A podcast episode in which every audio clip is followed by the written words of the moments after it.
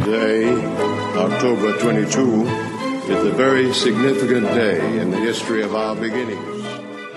Welcome to the Adventist History Podcast, episode number 43 The Color Line, Part 3.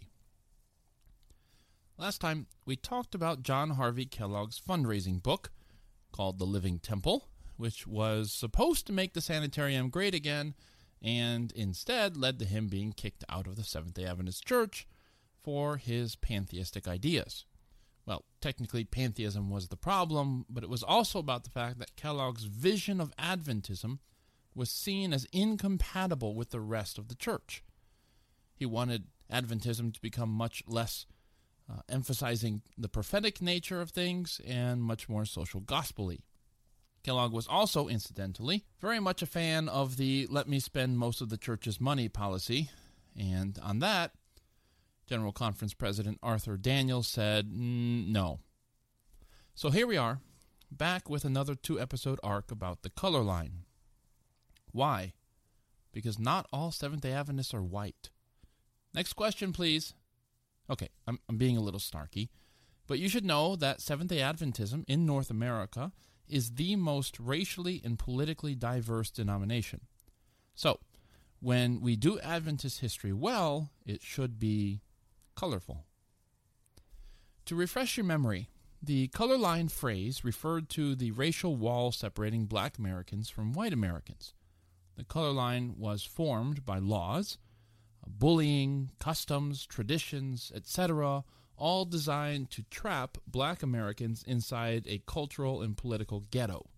Anyone who wanted to dismantle the color line would have to face a virtual army of prejudice vigilantly defending it. In the original Colorline episodes, we talked about how white Adventist leaders took one look at that army of prejudice and decided that that wasn't where the fight should be.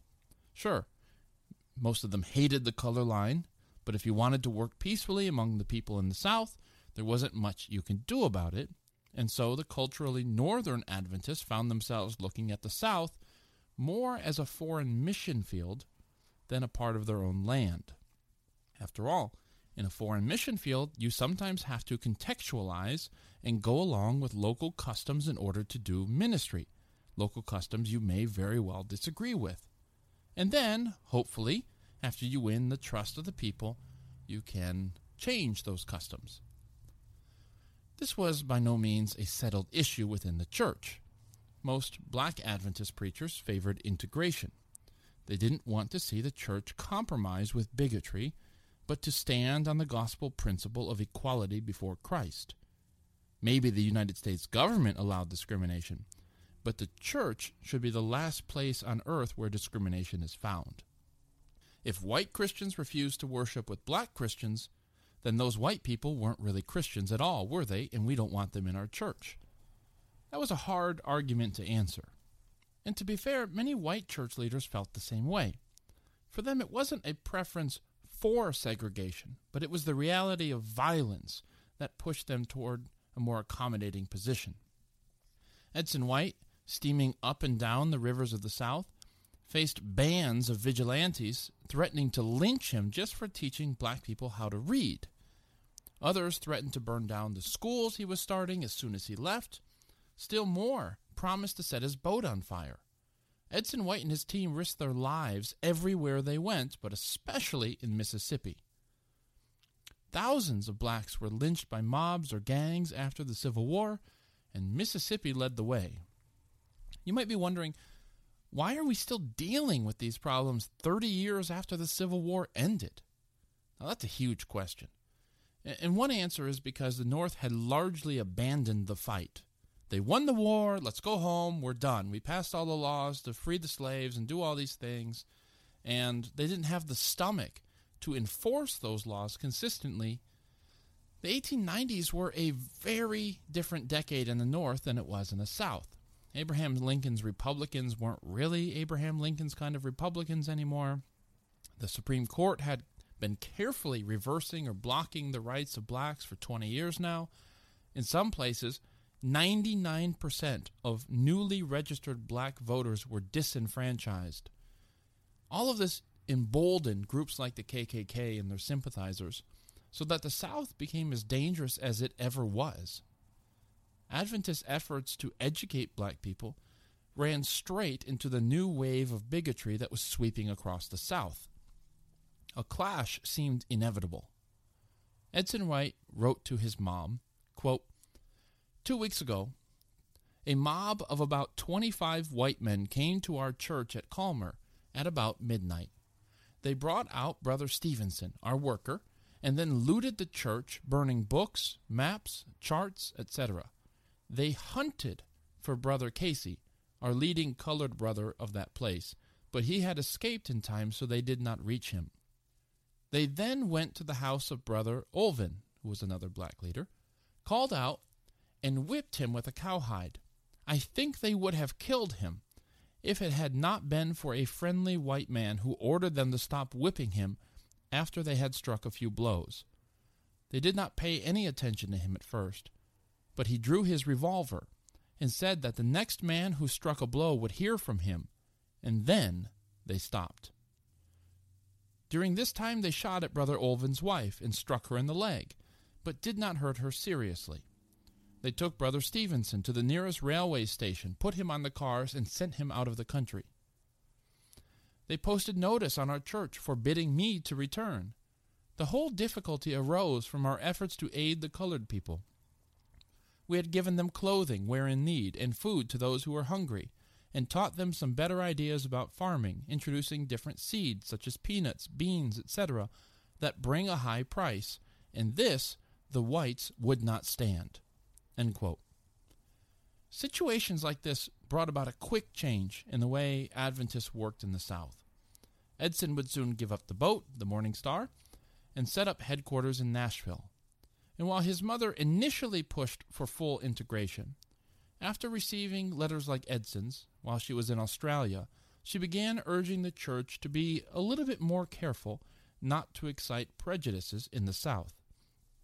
She even made the controversial statement that, quote, colored people should not urge that they be placed on an equality with white people, end quote. Now we need to keep this comment within its historical setting. Ellen White most definitely believed everyone was equal, and she occasionally had to remind the church of this. But she also knew that agitating for social equality during the 1890s and early 1900s was, in some places, suicidal. Ellen White wasn't denying equality.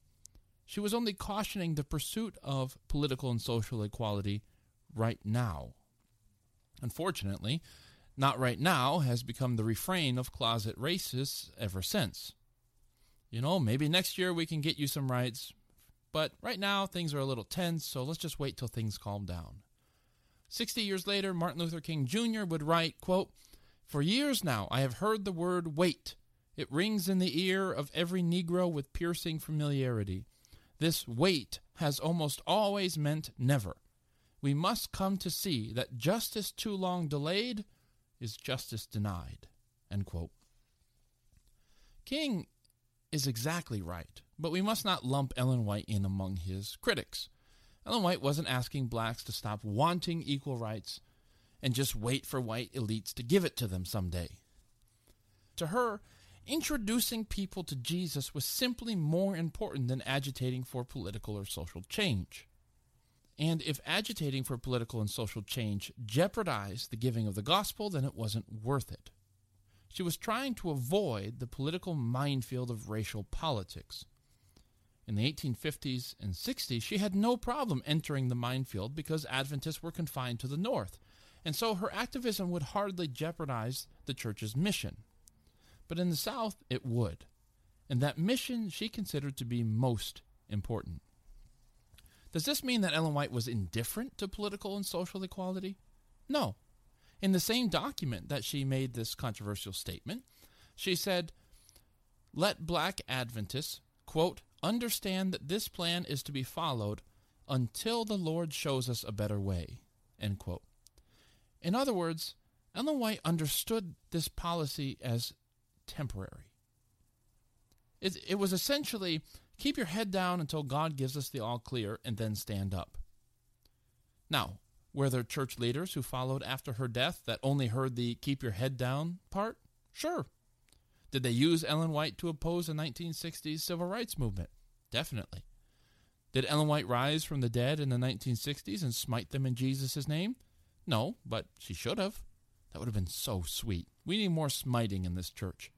Anyway, I would love to talk more about that, but that's way outside the scope of this podcast. So if you want to know more about these things, visit againstthewall.org. I'll post a link in the podcast notes and on our Facebook page too, and you can read more there. Now, back to our regularly scheduled program.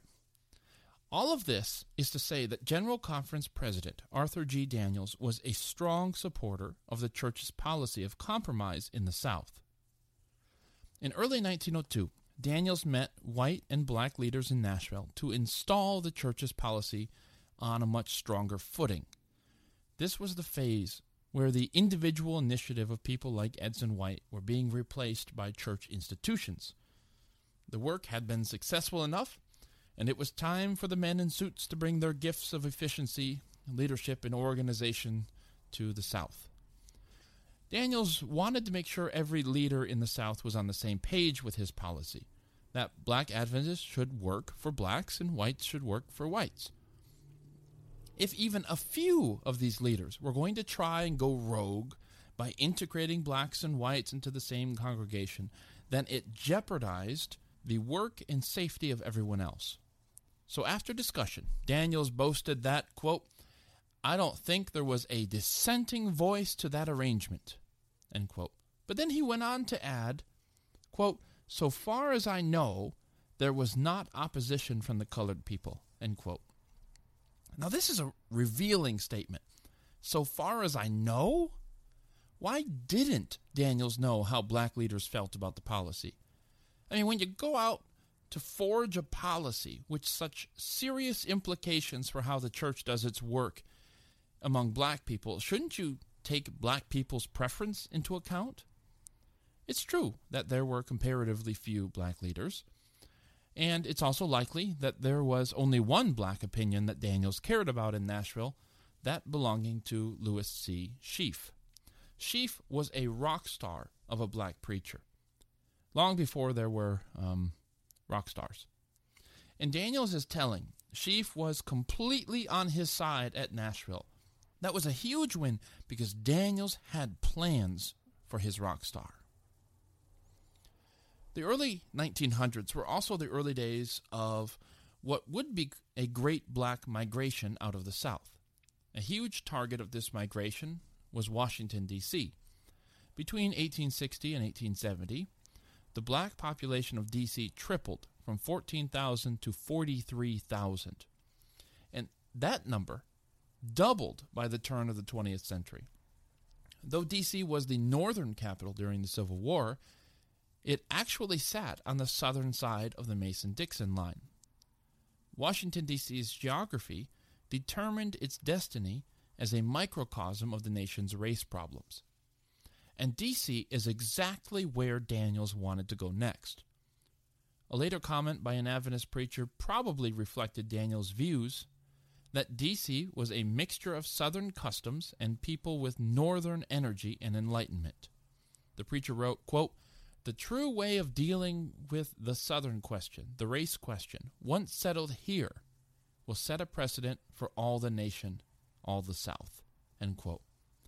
So Daniells likely saw DC as the battleground where, if victory could be won on this question, it would be the template for applying it to the rest of the nation. Now, Adventists had made a decent start in D.C. with their B team, but now it was time to bring in the starters. After 40 years of the church trying to show the U.S. government that, hey, we're not bad people, we're not crazy people, please stop passing laws that continue to hurt us, i.e., Sunday laws, Daniells wanted to plant a professional, respectable example of Adventism on Congress's front lawn. So get out your flag pins, boys, and wear something red, or white, or blue. The problem with Washington, D.C. was that there was an Adventist church there, where white and black members worshiped together. This, of course, caused some controversy in D.C., no doubt, And controversy was exactly what Daniells didn't want in the nation's capital. Daniells wanted Lewis Sheafe to fix this mess by planting a black church there. And while Sheafe would be holding his meetings, Daniells also got a talented white evangelist, Judson Washburn, to hold his own meetings. And if everyone just did their jobs, Washington, D.C. was going to be the stage where everyone would see the wisdom of this Nashville policy. A white church and a black church would grow much faster apart than they could ever possibly grow together. At the end of Sheafe and Washburn's meetings, Adventism would have two strongholds in the nation's capital. There was one small problem. Many of the members of the church in D.C. didn't want to desegregate. Chief among them was the head elder, Andrew Kallstrom. When Daniells warned others that Kallstrom had a will like iron, that's saying something coming from Daniells. There was no way in Hades that Kallstrom was going to accept the Nashville policy in Washington, D.C. Kallstrom declared, quote, The world day by day is widening the breach between the races by every possible way, and this separation is wrong. If this same practice is followed by the SDA, that is the Seventh day Adventist, it must still continue to be wrong. God has spoken upon this subject very clearly.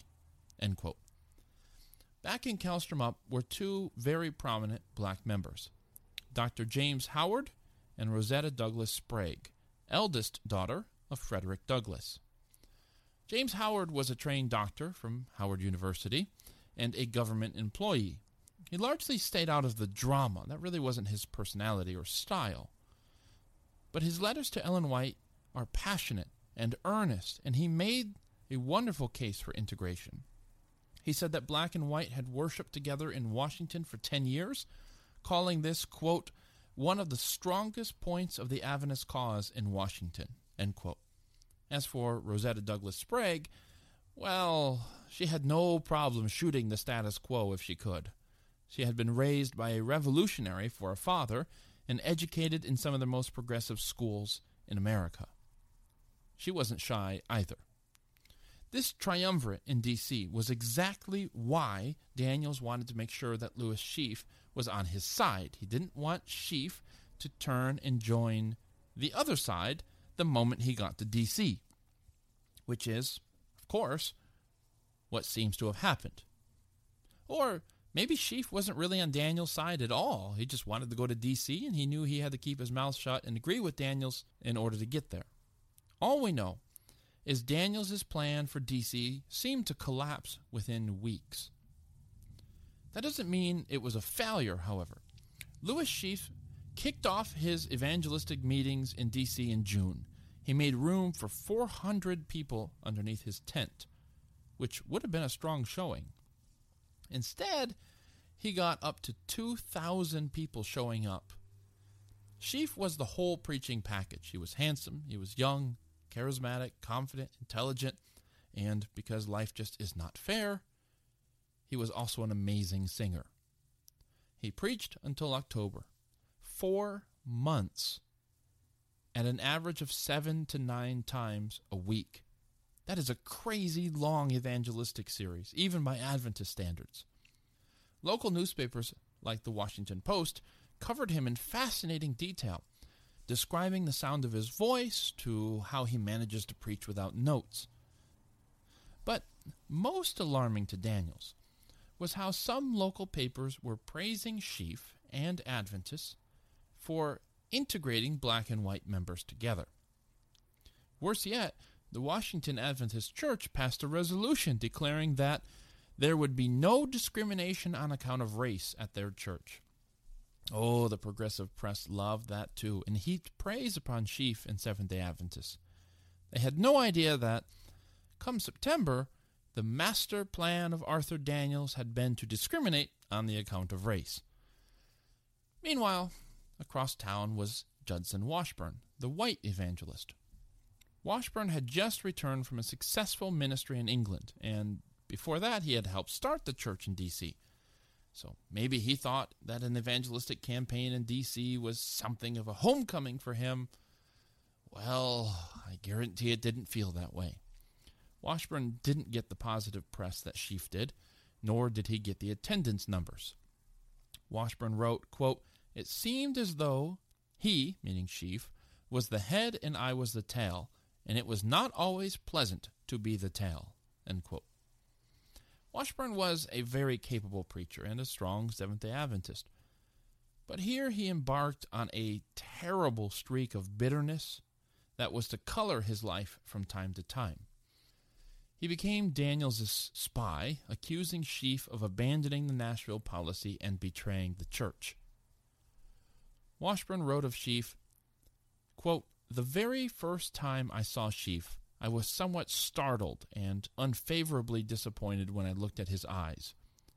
There was a peculiar, shifty, cruel, cunning look in his eyes that made me feel uncomfortable, and that, I believe, is the real index of his character. Okay, so that was incredibly petty and most probably racist of him, because those qualities had long been used by white racists to describe blacks. Washburn charged that Sheafe was more interested in politics than the gospel, and that any effort for equal rights was really a desire to be master over others, and that's not biblical. It was just just really ugly stuff. When September did roll around, the separation of the races in the Washington Adventist Church was announced, much to the confusion of the local press.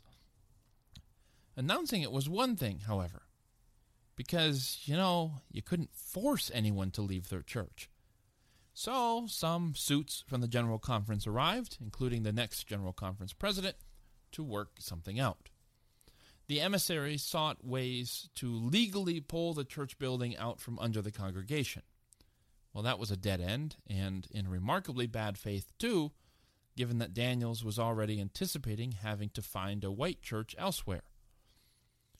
One of the emissaries even had to preach on Sabbath and explain to a hostile congregation why the General Conference was trying to split them up. One can only imagine the icy silence that sermon was greeted with. After a marathon business meeting that lasted from after church until well into the night, 40 white members of Sheafe's church left to join Washburn's new church. Sheafe's congregation then called themselves the First Church, and Washburn's became the Second Church.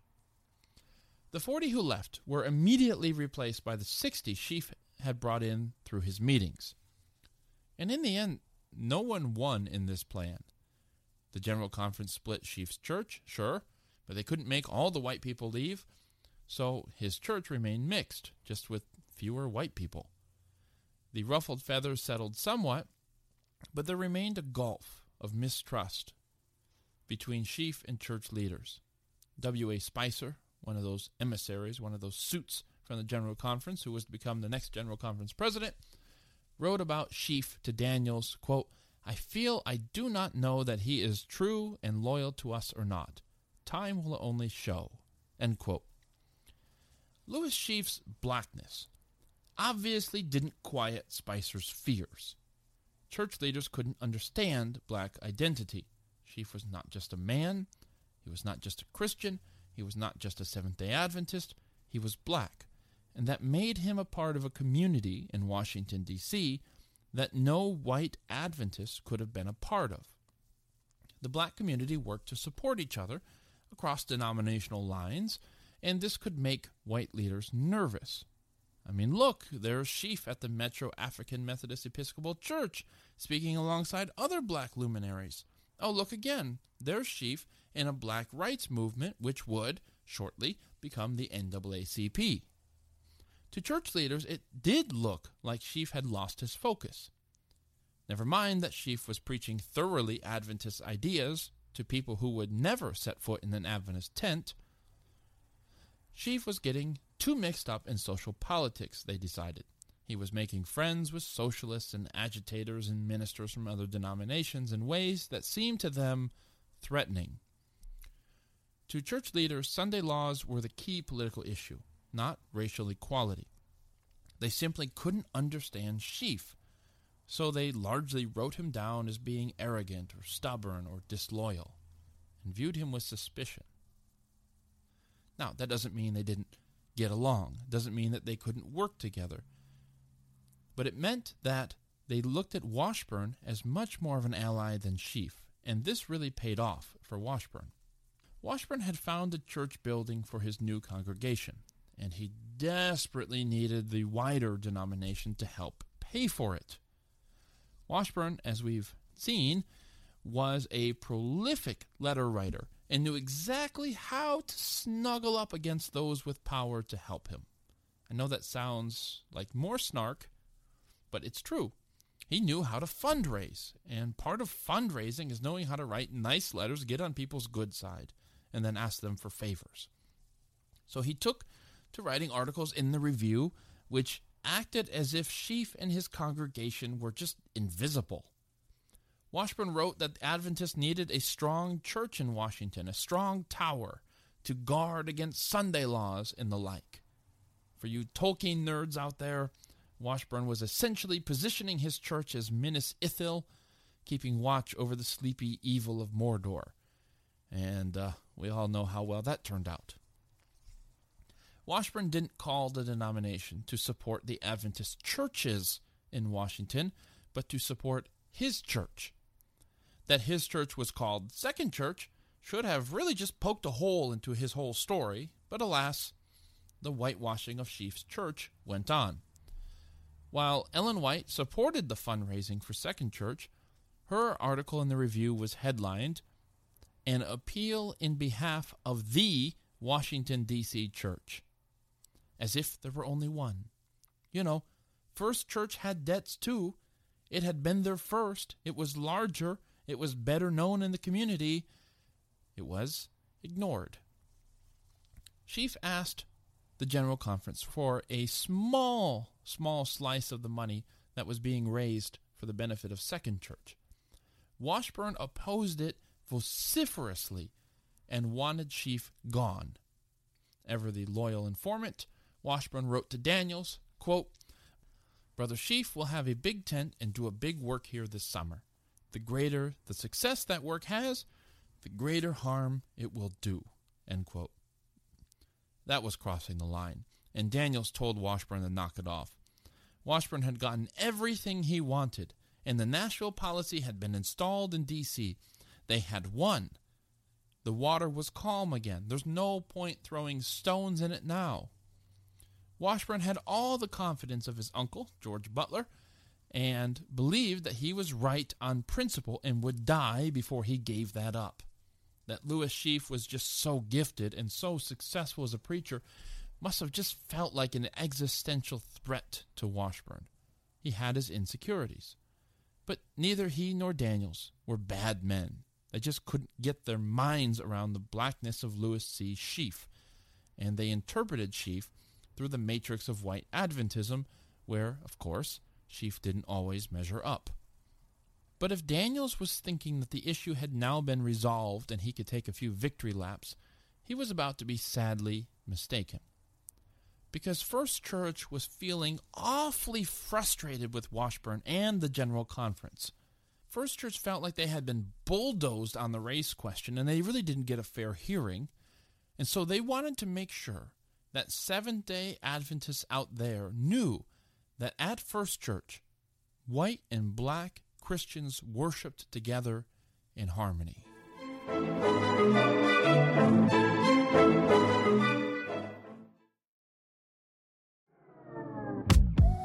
Hey, it's me again. If this episode didn't quench your desire for more Adventist history content, then go subscribe to Adventist History Extra. It's a private podcast that I do for those who support the Adventist History Project. You can get access to Adventist History Extra on the website, which is adventisthistoryproject.org, or by becoming a patron at patreon.com. Now, there's more variety at Adventist History Extra, in case you were wondering. I do some interviews. Sometimes I do bonus episodes. You know, I, we had a good episode here in the Adventist History Podcast, and I want to talk some more about it. Other times, I go behind the scenes at conferences I attend, like the Women in Seventh day Adventist History Conference.